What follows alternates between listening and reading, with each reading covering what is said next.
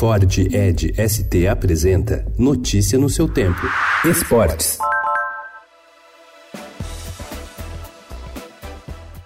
A relação entre Corinthians e Caixa Econômica Federal se estremeceu nos últimos dias por causa da dívida da Arena Alvinegra em Itaquera, na zona leste da capital paulista. O banco notificou o clube extrajudicialmente ontem, informando que executará na justiça o déficit total do financiamento do estádio. Atualmente, esse débito gira em torno de 450 milhões de reais. O clube e o banco negociavam amigavelmente, até então, o novo parcelamento da dívida de 450 milhões Desde o ano passado, existe um acordo entre as partes. Esse acerto só não foi sacramentado até agora, segundo explicações do Corinthians, pela perspectiva da iminente troca de comando da instituição financeira.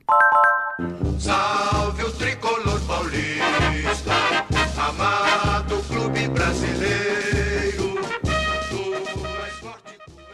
O técnico Cuca pode ter finalmente a oportunidade de escalar domingo contra o CSA, o time do São Paulo que considera ideal. Isso porque ele deverá ter Juan Fran, Daniel Alves, Hernanes, Pato e Pablo à disposição para a partida que será realizada no Morumbi às 7 da noite pela última rodada do primeiro turno do Brasileirão. Hernanes, Pablo e Pato se recuperaram de lesão e trabalharam normalmente nos últimos dias no CT da Barra Funda.